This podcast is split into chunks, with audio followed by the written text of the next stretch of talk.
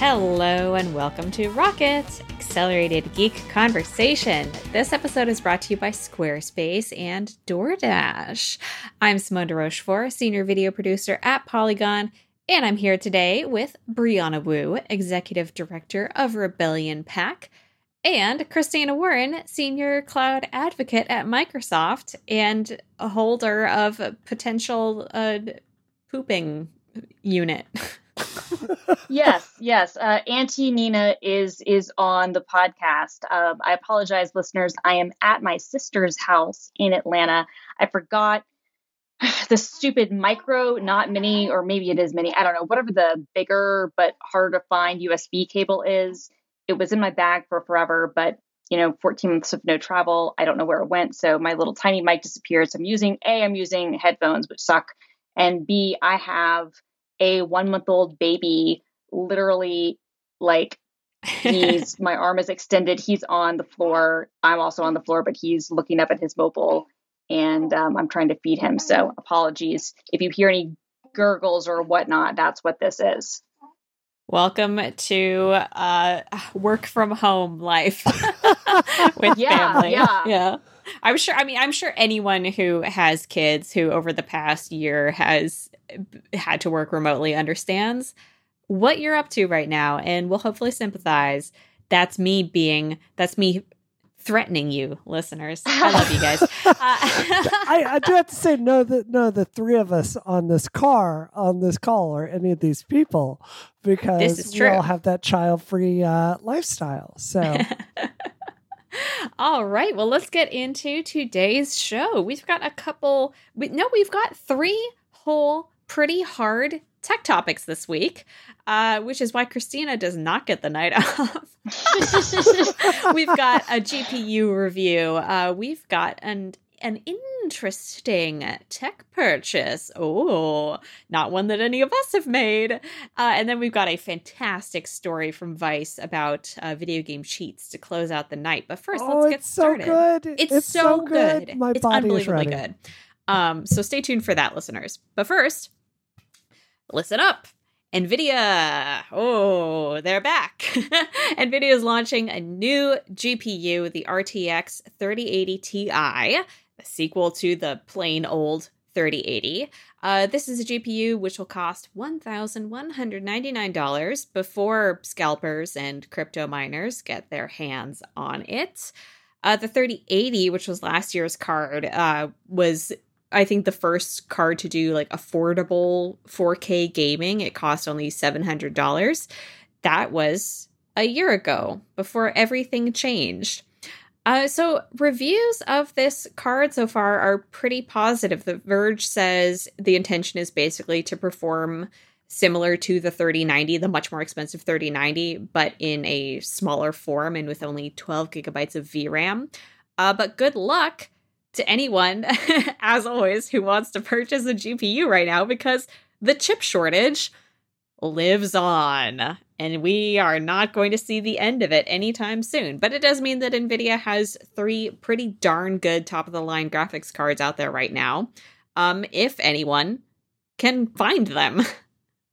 So there are like two parts of this card to talk about, and Christina, I know you have strong opinions on the second, so I want to I want to Yeah. box that discussion for the end. But it is true that this uh, card, along with the uh, 3070 uh, Ti, uh, limits the the hash rate on it. Uh, but first, I want to kind of like focus on the performance of this card. It is a slight upgrade to the the 3080 that came out before, uh, and the performance of it is is nearly uh, it, it can rival the 3090. It's so good. It does require a lot more power, uh, so you're going to need a really good uh, you know, power unit in your machine. But uh, it's it's noticeably noticeably quiet according to every single reviewer, and uh, it it looks like a really good. I don't want to say successor, but almost the the Switch Pro. You know what I mean to the, to the original 3080. They yeah. also noted that this card uh, is very, very uh, uh, dependent for the maximum uh, performance on NVIDIA's uh, deep learning super sampling technology. And basically, what this does is it uh, does very dynamic lighting by getting a small sample and then doing deep learning to apply it to a large resolution texture with some deep learning tricks. It's a very convincing effect. But overall, this looks like a winner. I wish I felt more faith that people were going to be able to get it. Yeah. So, okay, first of all, um, just note for the listeners because I do have things to say on this, and we now have a poopy diaper situation, which it happened. This, it happened. This is literally my nightmare. My sister's not here. I've never done one of these, so this is going to be fun for everyone. Okay. Um, like so many I'm things so going sorry. wrong. Here. If you need to pop out, uh, no, no, we no, understand. we're gonna do this. No, we're gonna we're gonna do this. Um, okay, so the thing with this card is I have I have like three thoughts. We'll get into the third thought that you kind of mentioned the the crypto nerfing at the end. That's that's my least interesting thing. So when this card was originally announced, so Nvidia does this where they release like their their main cards, and then the, the 80 is usually like their big flagship, and then they come out with the TI like six months later, and that's what they've done in this case. This card was rumored all the way back. I think we were sitting, we were seeing rumors maybe even in October, which is when the 3080 came out, of what the 3080 Ti might look like. We were seeing leaks, like better leaks in December. We were seeing part leaks and stuff and specs. You know, January. Originally, from everything that I've been able to ascertain, and this is going based on like people who have better contacts than I do. This was originally going to be a 20 gigabyte um, VRAM card. So it was going to be even more competitive with the 3090. Uh, the the one knock that some people have against the 3080 is that it only has 10 gigabytes of VRAM. Now AMD mm-hmm. on their lower end cards, and I think Nvidia has you know done this too. They add up the VRAM and they, they they make people think like that's a big deal. I don't think the 10 gigabytes is actually that much of a bottleneck but you know, going from 10 to 24, those are your two options. This one's only going to 12. The rumors that everything that I've read is that supply chain, as with everything else, they can't get the memory chips. They can't get them. So they had to basically cut down what originally they were going to do with the TI and put it at 12 gigs instead of 20. Now, that does, in my opinion, change the value proposition for this card quite a bit because you're looking at, yes, the core count um, for some of the CUDA stuff is going to be closer to the 3090 some of those other frequencies are going to be closer to 3090, but a lot of like with the RAM and some of the other things, it's still going to be really close to a 3080. Normally, this, you know, might not be as big of a thing, but A, as you said, you can't get a 3080. B, the MSRP on this, NVIDIA basically did a total 180 from what they did when these cards came out last year. So not only have these cards been impossible to get because everybody wants a card, putting crypto stuff aside, you know, gamers have been waiting years to upgrade. People are really mm-hmm. getting into PC building now, but the price on the cards was way way lower than what both Nvidia and AMD had done the generation before. So when you looked at the 2080, which came out, or the 2080 Super that came out, um, you know, like in in 2018, 2019 those cards uh, were you know eleven twelve hundred dollars whereas the msrp not that anyone has been able to buy it for this but the msrp on the 3080 is 699 for the founders edition. I think i got mine for $850 which was after they'd raised the msrp but that's still like probably a third or a fourth of what most people are paying for a 3080 these days. Um, and so this card to go from a 699 MSRP to an 1199 MSRP. It's a pretty big is, jump. It, it, it's a really big jump. And so my issue with it is it's a good card and there's nothing wrong with it. But NVIDIA is more than taking advantage of the price gouging um, that the rest of the industry has seen, where they are raising the MSRP on this thing like an insane amount. Like they they are they are going leaps and bounds higher than what you would um, normally expect for this sort of thing. Like, what if the two hundred dollar? Like, usually you would see like a two hundred dollar thing. Now you're getting, you know, five hundred dollars. That's before the scalper markup. Um, and and then the you're looking at like a ten percent performance boost. So I don't know. I mean, I feel like it's not a bad card if you can get it, but I am a little personally annoyed that the price is so much higher MSRP because I don't think that's going to stop scalpers from still charging $2,000, $2,500, $3,000 for this card. I mean, I, I, think it definitely nothing is going to stop scalpers from from charging ridiculous amounts for these cards. But I guess it, it kind of makes sense to me since there is a huge shortage and since they are in such high demand, it does kind of make sense for me for Nvidia to be charging more. I, I guess the question is like whether whether that particular gap between the price for the 3080 and the 3080 Ti is actually worth that that price gap. Yeah. I'm right there with you, Simone. And I, I think there's a good argument that this particular card is worth twelve hundred dollars if you can get MSRP, which you will not be able yeah, that's to. the thing. I, I think I think there's an arguable defense of that, but I think this that point is very well taken, Christine. These these prices have just skyrocketed over this generation. Yes, there's flooding. Yes, there's a chip shortage. Yes, it's affecting a lot of industries. But I think you really do have to ask if they're taking advantage of the situation. If they are resetting this for a generation from now, and this is the new normal of what you're expected to pay for kind of the I don't want to say the baseline, but you know what I mean. This is the this is the workhorse truck of graphics cards. Like if you ask no, somebody no, no, what they want. No, yeah. no, no, no. This is the high end gaming card. I want to be really clear on that. The workhorse truck of graphics cards is the 3060, the 3060 Ti the 3070, 3070 Ti is what your like, you know, mid to high range would be. Your 3080, your 3080 Ti, 3080 Super, if that were to come out, those are your highest end. Those are those are like the people who are building the most badass system they can get. I, I hear what you're this, saying. I, I don't agree with that. I think if I mean, you're I, look I think no, for, looking... for gamers, I'm for, for gamers. That's how the that's how the series goes. Like that's that's how it goes. Like the, the, the 3080 is always the top tier. The 3090 was a surprise this year, but like the 3080 is, I don't want to call it workhorse because I don't want people who are listening who might not be into this to think I have to buy a thousand dollar graphics card to get into gaming because that's not accurate at all. I um, don't agree with that. Uh, this is where I'm coming from with this. The people that I hang out with, uh, you know, like, uh, for instance, Unreal uh, Engine 5 dropped this week, uh, the preview of it. Um, I think if you're looking for the card to do, you know, uh, basically deep learning stuff, uh, uh, compositing with, uh, you know, uh, like basically the technique where did you see that special effects video where they put uh, Luke Skywalker's face? They recomposited that last uh, shot at the end of uh, Mandalorian. Uh, they used like a 30 uh, 90 card actually for that. So for the stuff I'm thinking about, which isn't just normal gaming, but using these graphic cards for you know work. Uh, yeah, no, I would I'm, agree with that. No, okay, and fine, fine, fair enough. If you're talking about like professional stuff, fair enough but but but these these are these are targeted gaming cards. Like the 3090 is this weird card and that it's kind of a professional card but they put it in the gaming SKU. the 3080 though that that series and the, the TIs the supers those have always been you know the the big things for for, for gamers really most in, most importantly. Um and and this is a good card and I think you're right you could make an argument it's worth $1200 I think my only issue is when you're talking about Nvidia saying still that the MSRP for the Founders Edition of the 3080 is 699.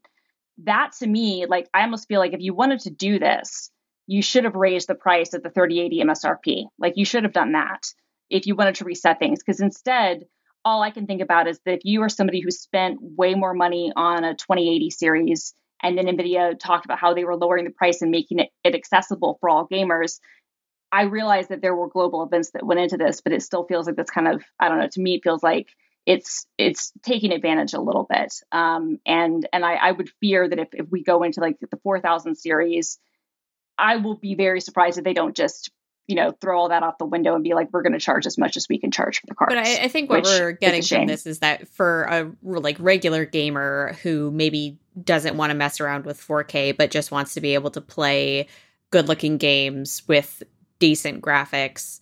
The tw- the 20 or sorry yeah the 2080 is the the workhorse. But if you're a professional the or the 3060 sorry the 3060 is the workhorse. But for a professional like Brie even at the low end of the, like that professional scale this would right. be the like the standard entry point. Is that kind of what you're getting at Brie? um I would say the 3080 is your standard entry point. If you could find this this would be better I do have a couple concerns. So the chips on the 3080 are, are the memory chips are notoriously hot. And in fact, some of the manufacturers like Gigabyte who makes my card, people are repasting them and are, are basically putting on different thermal pads to try to get the, the, the heat down so they can have better performance. They're still within spec, but they're getting really, really hot.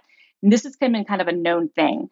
Um, the chips on this one are even hotter. Like Tom Warren in his review for The Verge mentioned that the card was really, really hot to the touch long after. This shocked me actually. It. I have the numbers on this because I, I was completely shocked. So he said that uh, like when he went to swap this out, he physically could not touch it because it was too hot, and he clocked it at 80 degrees Celsius, which is uh, apparently I just looked it up and then immediately forgot the number 176 degrees Fahrenheit.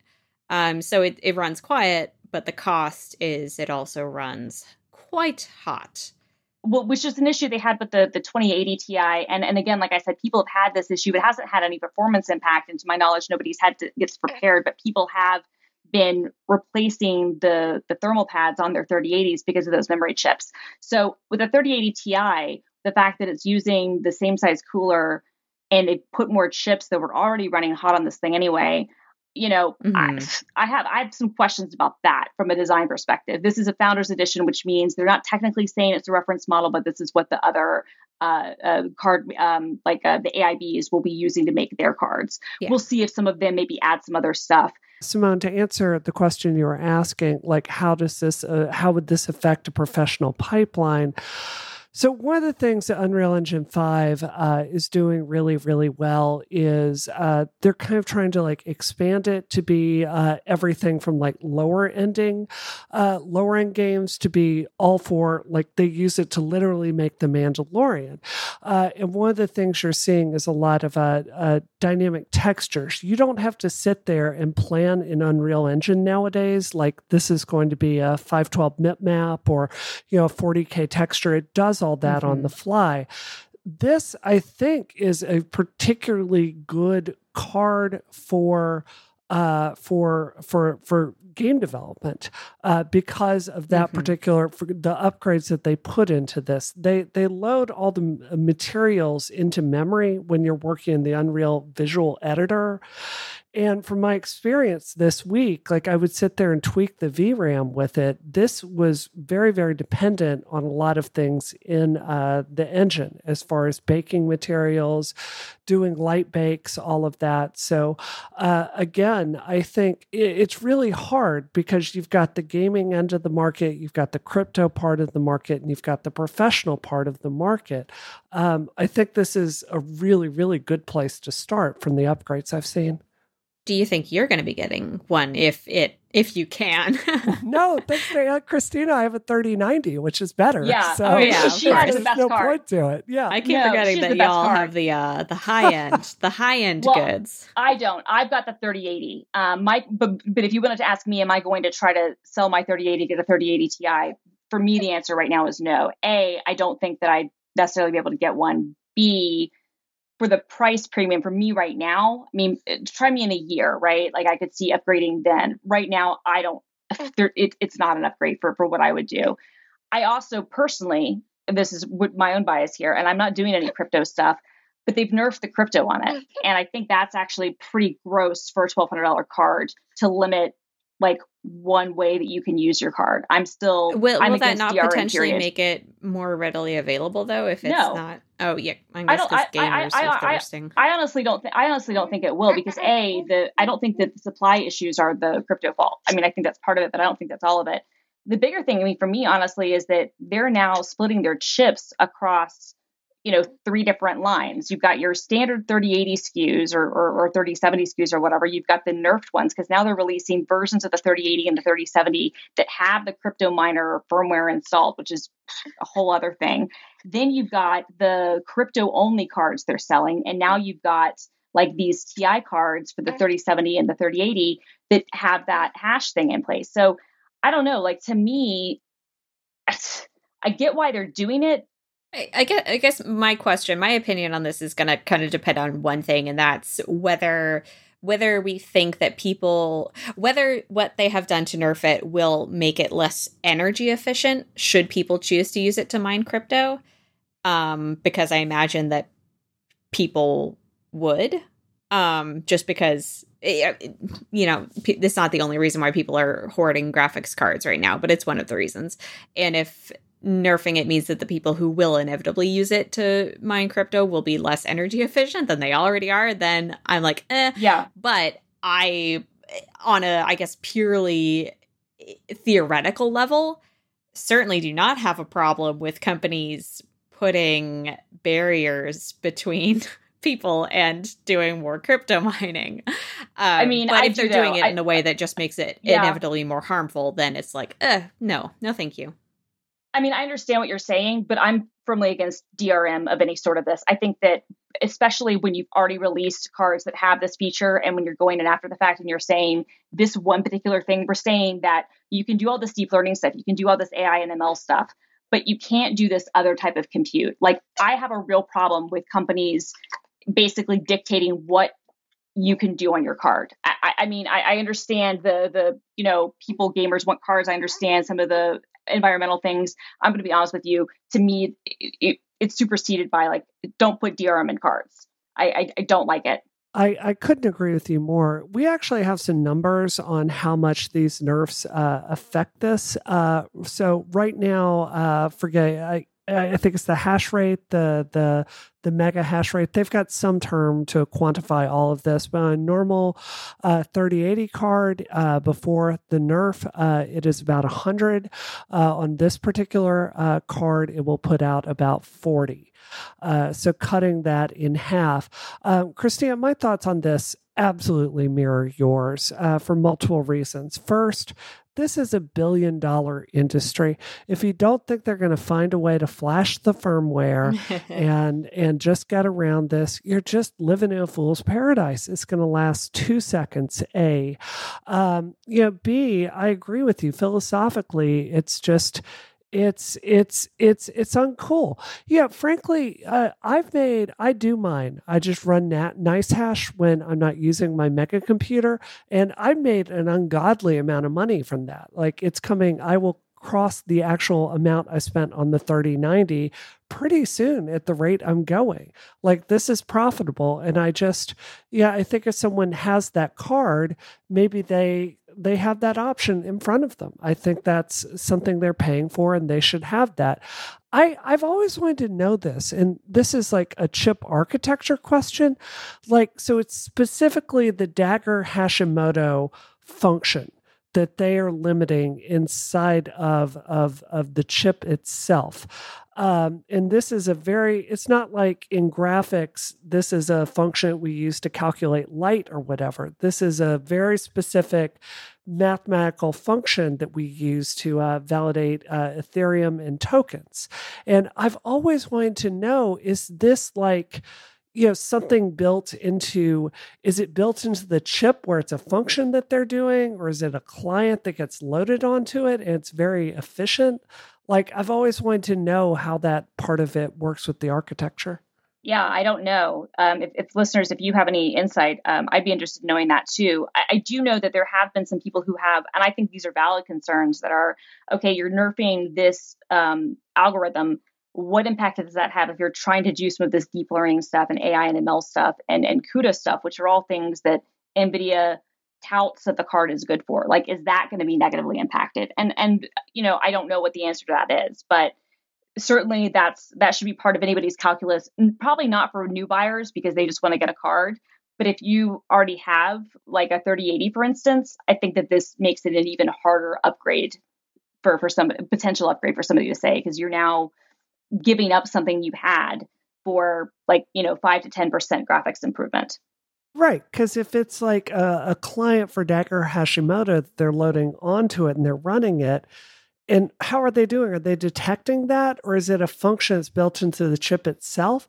Like, if they are limiting that, I cannot imagine that it's not going to have consequences for other things. And yeah, this is just, I mean, we don't have an Rs Techna, uh, Ars Technica, you know, teardown on this, really evaluating what the consequences of this, um, you know, is to the entire card yet.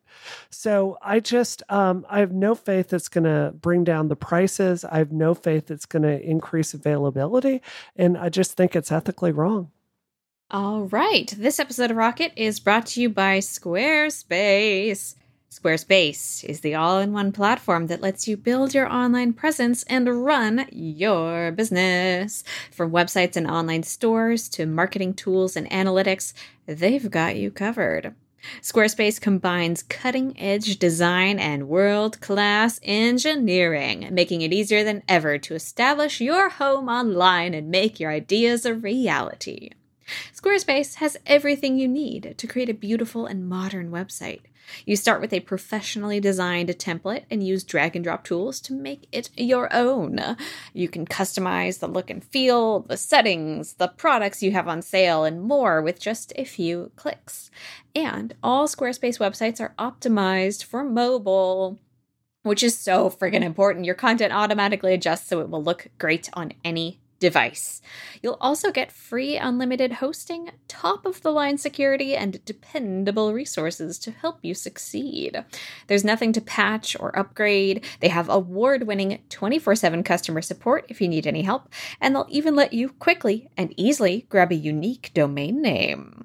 Plus, you'll have everything you need for SEO and email marketing to get your ideas out there.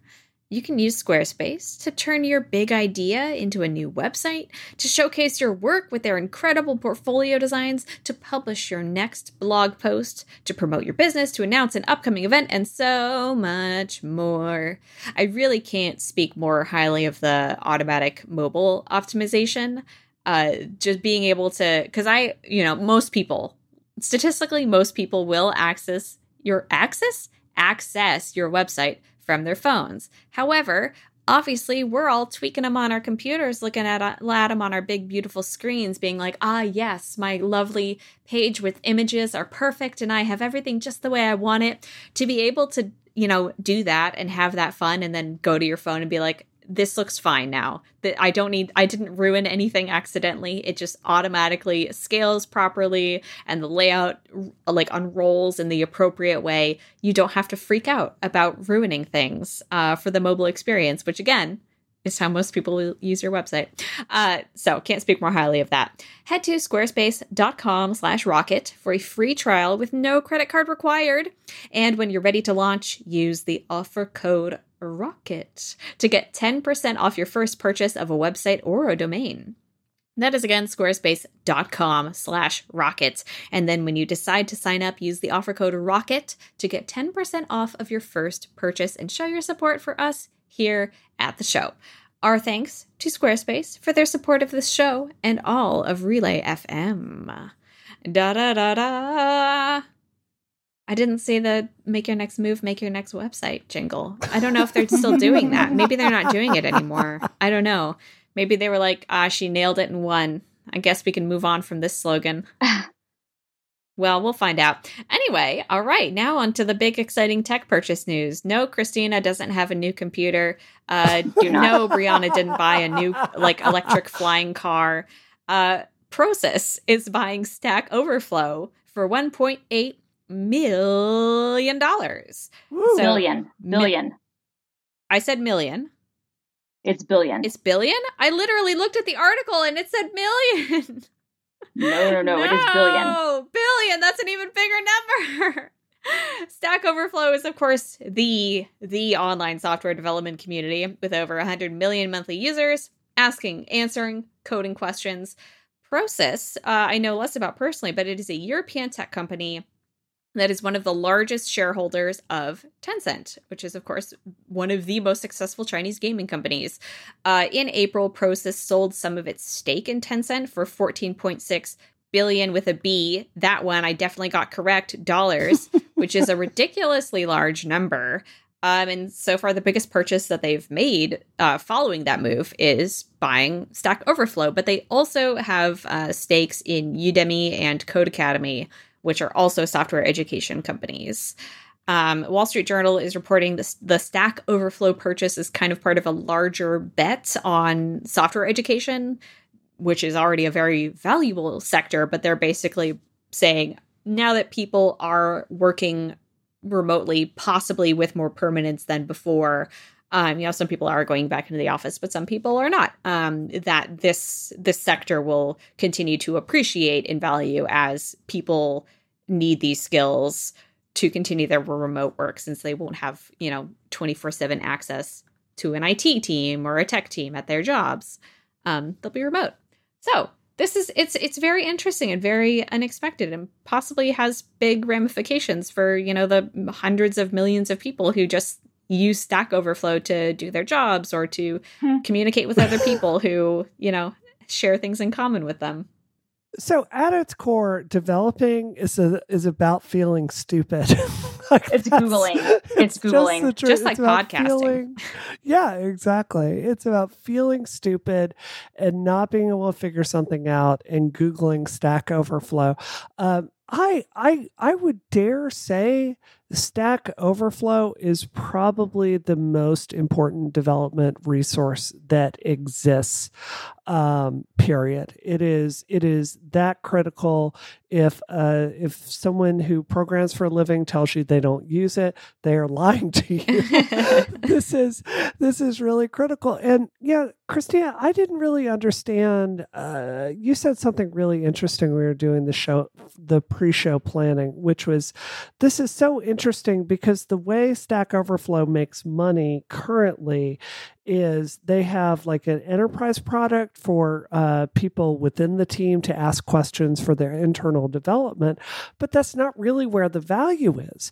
The reason this is worth billions is because of the community and I I just um I I think that's really interesting, and it it also I have some extreme fears uh, based on that. Yeah, no. So the reason I wanted to talk about this, even though I don't know how much of our of listeners use Stack Overflow, if you've ever done even remote, even even troubleshooting with anything with the command line, you've run across Stack Overflow resources. Uh, it was started in 2008 by um, Joel Spolsky and Jeff Atwood, who were two kind of the, the, seminal kind of like early 2000s like computer like program bloggers. Like they they wrote you know about like the art of programming and and it was like them and and, and John Gruber and and, and DHH. Uh, uh, who uh, we've had on the show before has blocked me on Twitter, like Jason Fried. Like there were a number of, of, kind of people who wrote, and Anil Dash, people who wrote not just about, um, you know, like their interest and stuff, but kind of like the art of coding. And it was this community that there'd been um, uh, i think it was experts exchange was something but it had a lot of problems and when they started it in 2008 i think a lot of us were maybe not skeptical but didn't realize that it would take off the way that it has but if you are trying to find an answer to almost anything, there's a good chance that someone has asked a similar question on Stack Overflow. And they have really active and deep communities in almost every programming topic. And then, as you said, they have the, the internal teams products that, that they, you know, that's how they try to make money, where they have kind of their internal things.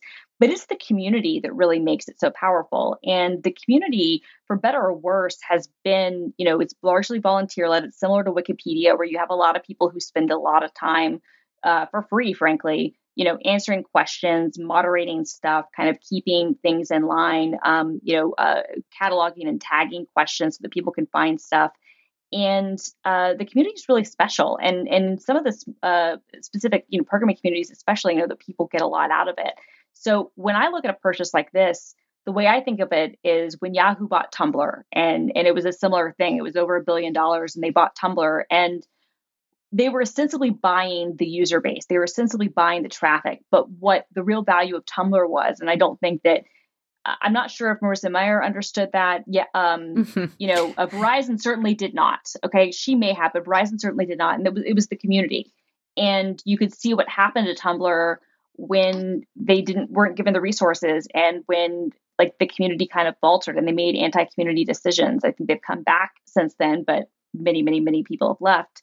So, like you, Brie, I have reservations because on the one hand, I'm really happy for anyone who works at Stack Overflow who is getting to you know reap some rewards out of this. I think um, Jeff Atwood said that there were 61 new millionaires because of of the deal, which is amazing, and and probably many more people who you know got you know um, some other amount of money, less than a million dollars, but still got something else out of it.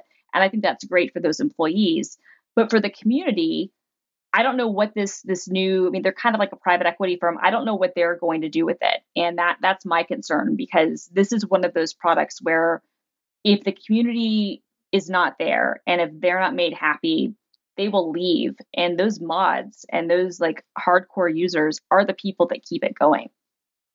Yeah, um, and and I want to get really specific about some of my fears uh, about this because I don't, I don't want to talk about this amorphously. I want to kind of talk about the history of some of the related groups of. Uh, is it is it Prosus? Is that how you say the the company that bought them? If it's not, then I deeply apologize to any Dutch people listening to this yeah. who I have mispronounced a, a company name but okay, so so Prosus at its core, this is a global investment group, right? They they look at certain sectors and they dump tons of money in that. Um, the the thing they're most associated with that I know the best is Tencent from the video game industry, and all respect to any of my friends that may work for a Tencent uh, subsidiary, but I just want to kind of go through some of the things that that Tencent has done to the gaming industry. Uh, they're they're famous for uh, getting into a, a, sector, looking at a game, and just straight up copying it. Um, they've had uh, they initiate very aggressive legal battles uh, with anyone uh, doing anything even close to a Tencent property, which is ironic because they do that to others. And this will tie into our dessert. Uh, you know, they were more than anyone else in our field, I think I would argue, uh, one of the top pioneers in this microtransaction hell that we find ourselves in. Uh, they specialized in competitive knockoffs. And, you know, uh, there also, there have been a lot of allegations about their use of user data and the, the insecurity of that. You know, all these decisions are kind of made to uh, uh, boost up the, the bottom line. And I can tell you firsthand, there are people that have worked that I'm very good friends with. They've worked for Tencent owned studios. They've walked away from that experience. Uh, really feeling like they couldn't do their best work because Tencent was so much more interested in the bottom line than any kind of uh, real creative endeavor. And I just worry a lot with Stack Overflow. They would not be investing in this if the end game was not to squeeze more juice out of the lemon right? So, how are you going to do that? I don't think it's going to come from paying the community, like the people that do all this great content, giving them paid positions. Um, I think it's going to come from selling the data more freely and, and charging people for it. And I think that's, I, I'm really worried because if I, if I wanted to take away a tool that was critical for us to develop and maintain software in the United States, uh, a nuke Stack Overflow. Like it's that important. It's it's hard to say because obviously all of the reporting right now the line is stack overflow remains independent which obviously like that's true that's true at this moment in time they're going to continue to be independent the team is not changing um, quote unquote, no major changes are expected as a result of the takeover. But that's also a, a standard, I think, a standard line when it comes to large acquisitions like this, especially when there are communities involved. Um, it, it, it's hard to say though, because like if I I think this it's true that this is kind of an innately valuable space to be in right now. Um, and I'm not, sh- I don't know enough about Prosus to know how involved they were with Tencent's business practices. Um, I do think some people were saying online, like, this is good because Prosus, like, invested in Tencent before Tencent was making anything like the billions of dollars. They like saw far ahead enough to be like, this is going to be valuable. Let's go in. I think that's a good argument for an investment company. You're doing your you're doing a good job being an investment company. It's not necessarily doesn't it doesn't necessarily mean good things for Stack Overflow, but it also doesn't necessarily mean bad things. So it's it obviously with Yahoo and Tumblr and that was a match that was not great in the end. People had a lot of hope when Yahoo came in that like they could make Tumblr run better and make the UI changes that the community had been asking for. But at the end, there was this fundamental mismatch between Yahoo culture and Tumblr culture, whereas I think we've talked about in previous podcasts, it kind of seemed like nobody realized how much sexy content was on Tumblr. yep. And 100%. so much like much like when LiveJournal was purchased and there was a a, uh, a purge of adult content there uh, that everyone got super freaked out about. Similar things happened on Tumblr after that purchase, and that was just sort of you know the Yahoo not doing due diligence, I guess, or or doing due diligence and then being like, now we've got to get rid of this unsavory aspect of this community. But there's not really a parallel to that with Stack Overflow, as far as I know, because it, it's, I mean, it's it's educational, it's software development. Um, so right. I, I, mean, correct me if I'm wrong. Correct me if there's like no, no. To, to my knowledge, you're correct. I mean, there is like an open source component where people might be able to technically have like their own Stack Overflow style things that maybe are about that type of content, but that's not what it is.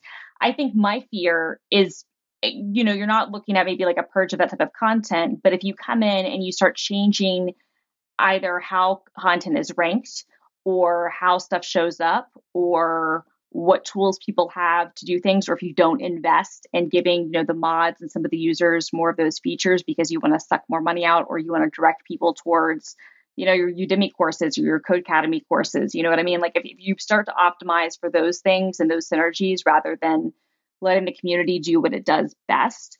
Yeah. Um, I think that my fear is, and this is what happens with a lot of these things, and ironically, this is something that, that Jeff Atwood wrote about. He wrote about digital sharecroppers um, in 2009 and and the people who kind of build these platforms and how they're often you know ignored by the by the people who then go on to you know make tons of money off of it you know, this is one of those things where you have to tread carefully. And I certainly don't want to say that they will immediately, it'll be a failure because I don't, that that's not at all, um, a, you know, like a guarantee at all. But there are going to be changes. I don't know if those are going to be good or bad, but there are going to be changes. And I can say from being an outsider, but but observing how Microsoft acquired GitHub, and that was a similar situation where you already had a really strong community and you already had kind of an ethos and a culture. And people were i think rightfully very worried that that would go away. Mm-hmm. now i don't think that it has. I think it's changed. And i think that there are certainly people who miss what github was when it was a startup and there's been some stuff you know maybe people don't love all the changes. But i think overall i would argue that github has been made better under microsoft. But that also i know that there was a lot of deliberateness done in terms of trying to continue to let GitHub be GitHub, invest in it the right ways, and grow that community because the executives who bought it understood the community was like what they were really getting. I don't have enough insight into Prosus to know. Yeah, some people were hoping that uh, Microsoft would actually acquire Stack Overflow as well and like tie in Stack Overflow jobs board with LinkedIn, etc. Um, which obviously didn't happen, but cut maybe would have made sense as a co-purchase with with GitHub. Um, but that didn't happen. I, I completely agree with that. And, you know, the difference is I think Stack Overflow and GitHub are, are such good uh, comparisons here because they really are core developer tools. If mm-hmm. you look at what the outcome is today, Christina, of, of Microsoft's acquisition of GitHub, uh, what I see is even more people using Git. I mean, Perforce was a lot more of an option. There were other you know, versioning software options that you had a few years ago. I think what I've seen today is you cannot be a software engineer and not know Git.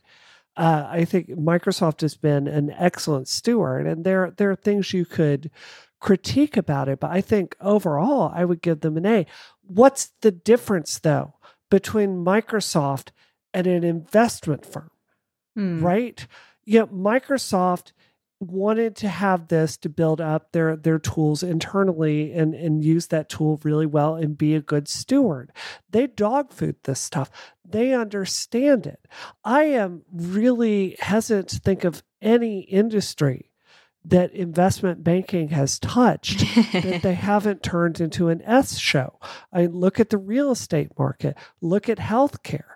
Uh, it just seems to be look at Toys R Us, right? Uh. Like it's the same playbook over and over again. And I think I I am just terrified that someone whose job it is to extract as much capital as they can from this institution we depend on are they going to be good stewards i was willing to give microsoft the benefit of the doubt i'm just not willing to give an investment company the same benefit all right this episode of rocket is brought to you by doordash did you forget that one thing at the store well now you can get snacks drinks, and household essentials in 30 minutes with DoorDash. DoorDash connects you with restaurants that you love right now and right to your door. And now you can get the grocery essentials you need with DoorDash too. Get drinks, snacks, and other household items delivered in under an hour. Like, for example, if you went to the fancy grocery store instead of the normal grocery store and found that almond flour costs $17 mm. there what if you did that and then you were like, but I can't go to another grocery store today. I've already committed to this one. Well, you know what to do. Ordering is easy. Open the DoorDash app, choose what you want from where you want, and your items will be left safely outside your door with the contactless delivery drop off setting. With over 300,000 partners in the US, Puerto Rico, Canada, and Australia, you can support your neighborhood go tos. Australian listeners, I would love to know what the uh, neighborhood go tos are in your country. Please tweet at me. Or choose from your favorite national chain restaurants like Popeyes, Chipotle, and Cheesecake Factory. Oh. Um, I got distracted thinking about Popeyes. I'm so sorry. but like honestly, so Popeyes is one of those things where if you it, you hear the name of it and your body undergoes a change and is like send it to me mm-hmm. You you too can have popeyes extremely quickly with DoorDash. For a limited time, our listener, or you can get almond flour. I don't know, live your truth. Those are the two options almond flour or Popeyes. Choose your fighter. For a limited time, our listeners can get 25% off and zero delivery fees on their first order of $15 or more when you download the DoorDash app and enter the code ROCKET2021. That's 25% off up to $10 in value and zero delivery fees on your first order when you download the DoorDash app in the App Store and enter code ROCKET2021. Don't forget that's code ROCKET2021 for 25% off and your first order with of your first order with DoorDash. Ah, subject to change, terms apply. Our thanks to DoorDash for their support of this show and Relay FM. Oh boy. Now I want to like DoorDash some Popeyes. Thank you, Simone. You should honestly. I I kind of do too. I wonder. hmm. Christian, Christian, would you want? Do you want some Popeyes, Christian? He's he's he's saying yes. He's speaking in full sentences. It's incredible. it I, I will I will say in the midst of recording this podcast, I remembered that I hadn't eaten dinner yet tonight. Um, so I am undergoing the sensation of desiring Popeyes. But first, we've got to talk about this amazing third story. Uh, our dessert for today is this incredible story from Vice. Uh, this wow. one is written so good by Lorenzo Franceschi uh, Bicchierai with uh, additional reporting from Viola Zhou.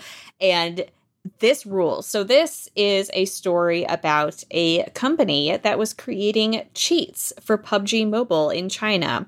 So, this guy uh, who is going in the article by the uh, code name Catfish, not because he's catfishing, ironically, but because he's making money, um, started mucking around and figure with like online communities, much like Stack Overflow. Actually, here's where the conflict of interest comes in.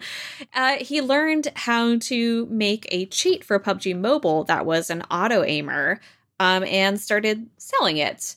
And uh, eventually had so many people wanting it that he needed to kind of build up a company around this, uh, a company which he is calling Cheat Ninja, but which the police are calling Operation Chicken Drumstick. Um, mm-hmm. to basically maintain this because Tencent, of course, is constantly updating the game to try to, you know, patch it and also get rid of the ability for cheats to work. So people then need to subscribe to the cheat services so that they can continue to get their updated patched cheats to work with the updated patched game. Um, and this guy and his company ended up making millions of dollars. Um, and this is kind of the story of how that company was built, and also how he one day fa- th- found out that uh, two of his closest collaborators had been arrested. Uh, because, of course, Tencent does not want these companies to exist fair enough. Um, and basically arrested his two two of his uh, closest collaborators and were the police were then using those people's messaging accounts to try to ironically catfish catfish and get him to incriminate himself. And he has so far evaded justice um, and is uh, getting out of the cheat game but is possibly a millionaire after after going on this wild ride into the world of mobile uh, cheat selling in China and actually globally because he expanded globally. Uh, I was stunned by this. I mean, y'all suggested the topic, and I'm like, all right, some cheat stuff. Um, and then you read the story, it starts off with like he's texting a co developer on the project, and the guy just doesn't show up for work one day.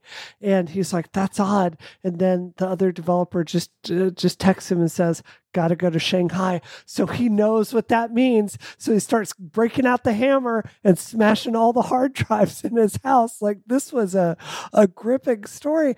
And I have to start with the obvious question why is this like illegal? Why are there like that's just crazy to me that in China you can like face legal consequences for developing uh, uh, cheats. Like that is as American as you could possibly be. We would never do that here. Well, yeah, because we're America. right. uh, I love the story. Um, I, I used to work with Lorenzo. I knew him when he was an intern, and, and I, I watched him grow, and his, his work at Advice is just fantastic. The story is a must read. It's definitely the best thing you'll read all week. And yeah, the the whole the whole saga was so fascinating. Like you, I'm kind of like, why is this illegal? And you know, you're rooting for the guy. You're like, you know, because the, the, he's doing the typical hacker thing, which is you know trying to stay one step ahead of the fuzz you know, make those make those auto aimers those cheats work. People want them right? Like obviously they make the game worse for everybody but it's a cat and mouse game. It is what it is. It's part of all these things. Um you kind of want them to be successful.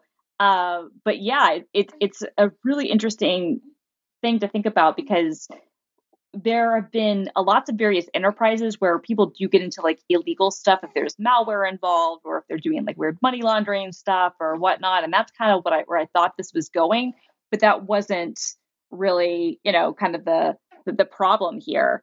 Um, it's really yeah. He was straight up just selling, you know, just selling something that made it easier to play the game. I I, I don't know. I I have uh, multiple feelings on this. One is that yeah, I do think it's it's excessive to be uh, arrested and perhaps jailed for making cheats.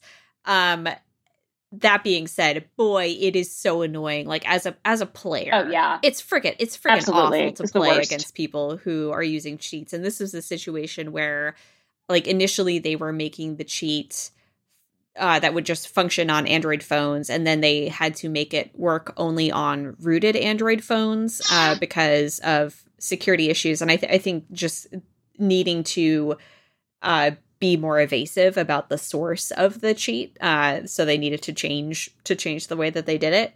Um, and uh, I don't know. I don't remember where I was going with that thought, but um, I guess I wonder if there are potentially like you, uh, if there are potentially security issues to of this that of course Tencent yeah. doesn't care about because that's not the reason that they are cracking down on cheaters. But I, I'm sure it could be the pretext, right? Yeah. Uh, so correct me if I'm wrong. From this article, they were uh, basically using some different fork of it from an earlier development version of it or to bypass some stuff, I think.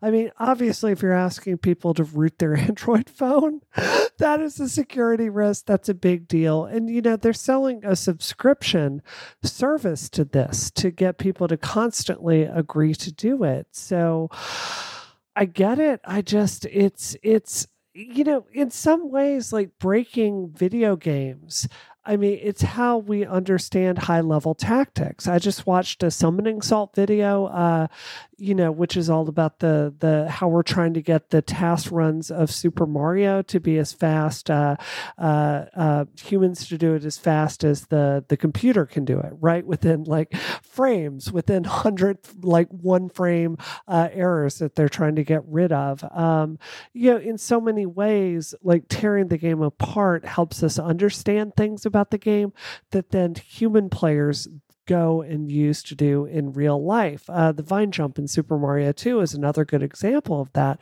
So um, it's just like it almost ties to our second topic, right? Like yeah. when yeah. you're talking about this venture capital group buying this, you know, Tencent is the one that owns PUBG. And they're like, they're literally pursuing criminal charges against these people. And I, I just, I don't think that's being a good steward, in my opinion. Yeah, I mean, like video game cheats go back to the game Genie. I mean, they probably technically go back earlier than that. I'm sure that on, on, on uh, you know, uh, PC or Commodore or whatever systems, there probably were cheats earlier. But you know, when I think of consoles, you know, like there's the, the game Genie, and it's just it, it's part for the course. And I will totally acknowledge, like you said, Simone, if you're playing, especially these multiplayer games, and you have like the, the people who are cheating, it is a terrible experience. And I don't doubt that. And I, I think that Tencent has every reason to want to ban those people instantly, to want to patch their software to make it not work, to want to make sure that people who are using cheats are never allowed to compete again or do other stuff again, like do all of that. But these are civil actions, right? Mm. And I do think that you could make a civil case where you're saying, okay, you are now charging money to do something on top of our network and you're making money on top of our service and, and, and we're making gonna, our service you know, worse. Right. And, and we're, and we're, we're going to go after you like from a civil perspective. I don't know. I think the criminal stuff, but obviously China is a completely different ball game. I think I think making it a criminal matter is insane.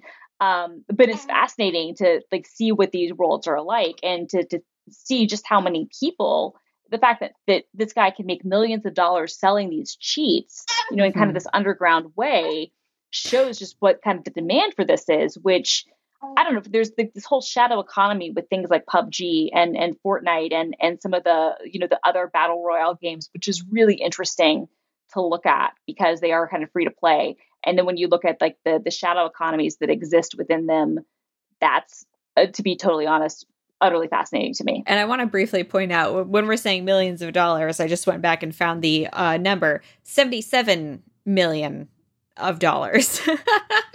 wow. Isn't it? So it's not just like I made a million, which is already a, a very large amount. It's a lot of million.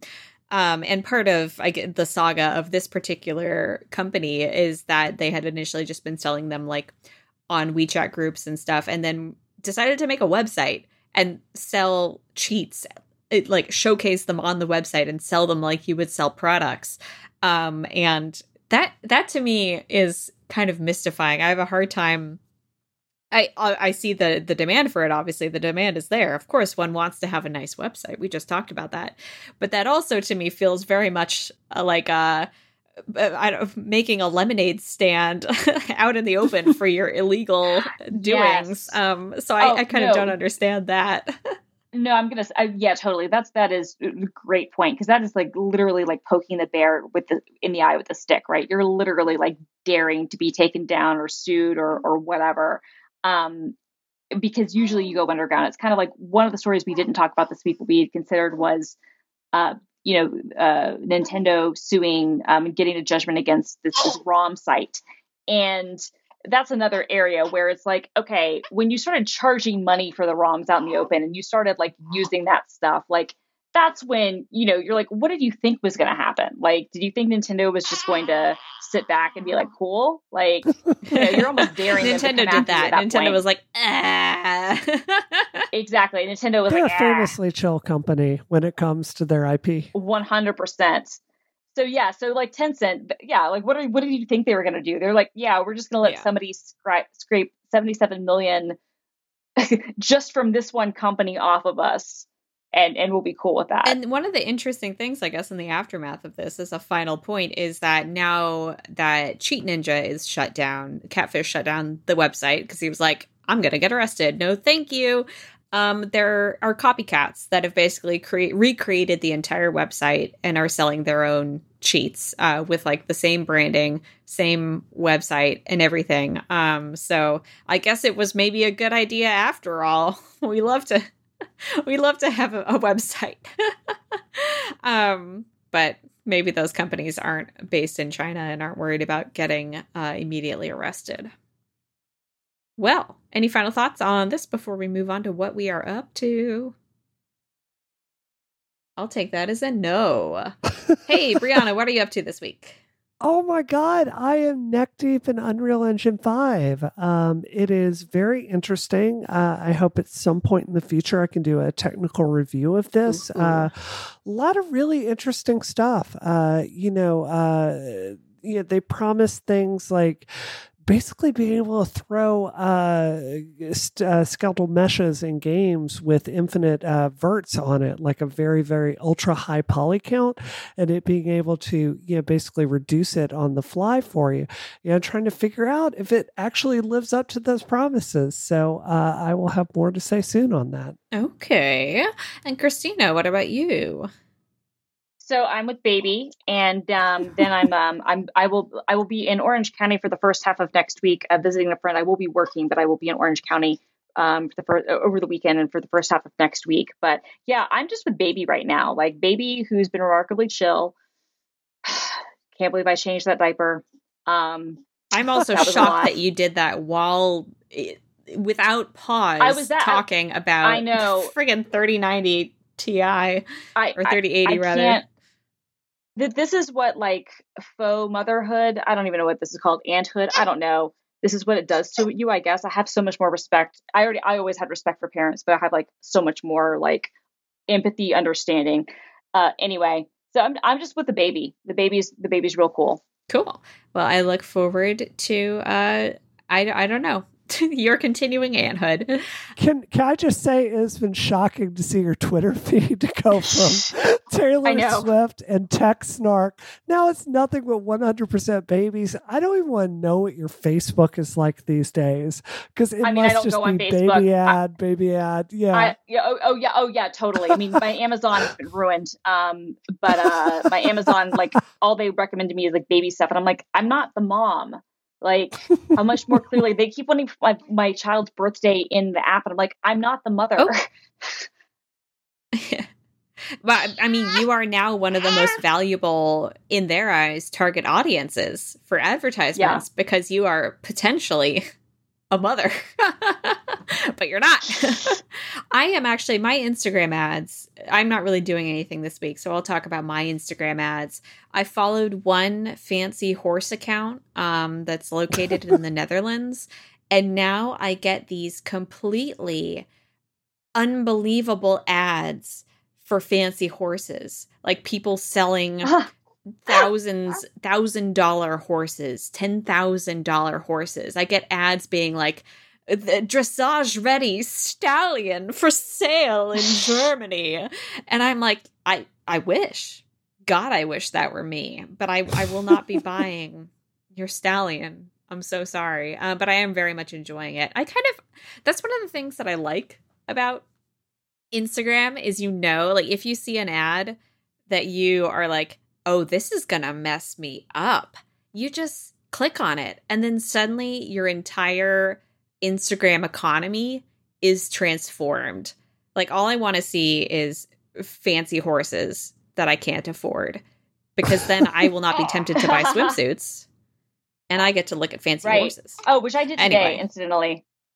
Oh, wow. Okay. Fine. I bought bathing suits today. Yeah. Oh, you bought a bathing suit, not a fancy horse. Okay. Oh, absolutely not. Disappointing. As if I could, uh, please, as if I could afford a fancy horse, or I, if I could ride one. You, if I could, if look, Simone, if I ever buy a fancy horse, I promise it'll just be for you. Oh, thank you. Wait, you can't ride a horse? You grew up in the South. yeah, I've never been on a horse other than I. Yeah, I'm really? not a horse person. Nope. I I'm not a horse person either, but I mean, you did that all the time growing up. That's just it, it surprises me. Wow. Uh, Brianna, where can we find you online? Oh, uh, uh, you can find me on the Twitter machine at Brianna Wu. All right. And Christina, what about you? You can find me at film underscore girl on the Twitters and the Instagrams. And thank you and apologies again for the the baby cries. He's been remarkably good, but sorry for my bad audio. And you can find me on Twitter and Instagram at DoomQuasar, uh, where I surprisingly don't post a lot of fancy horse content, but I could if I wanted to. And uh, my videos online at uh, youtube.com slash polygon. Thank you so much, everyone, for listening this week. If you liked this show, please, please leave a review on Apple Podcasts. That's a super cool thing that cool people do.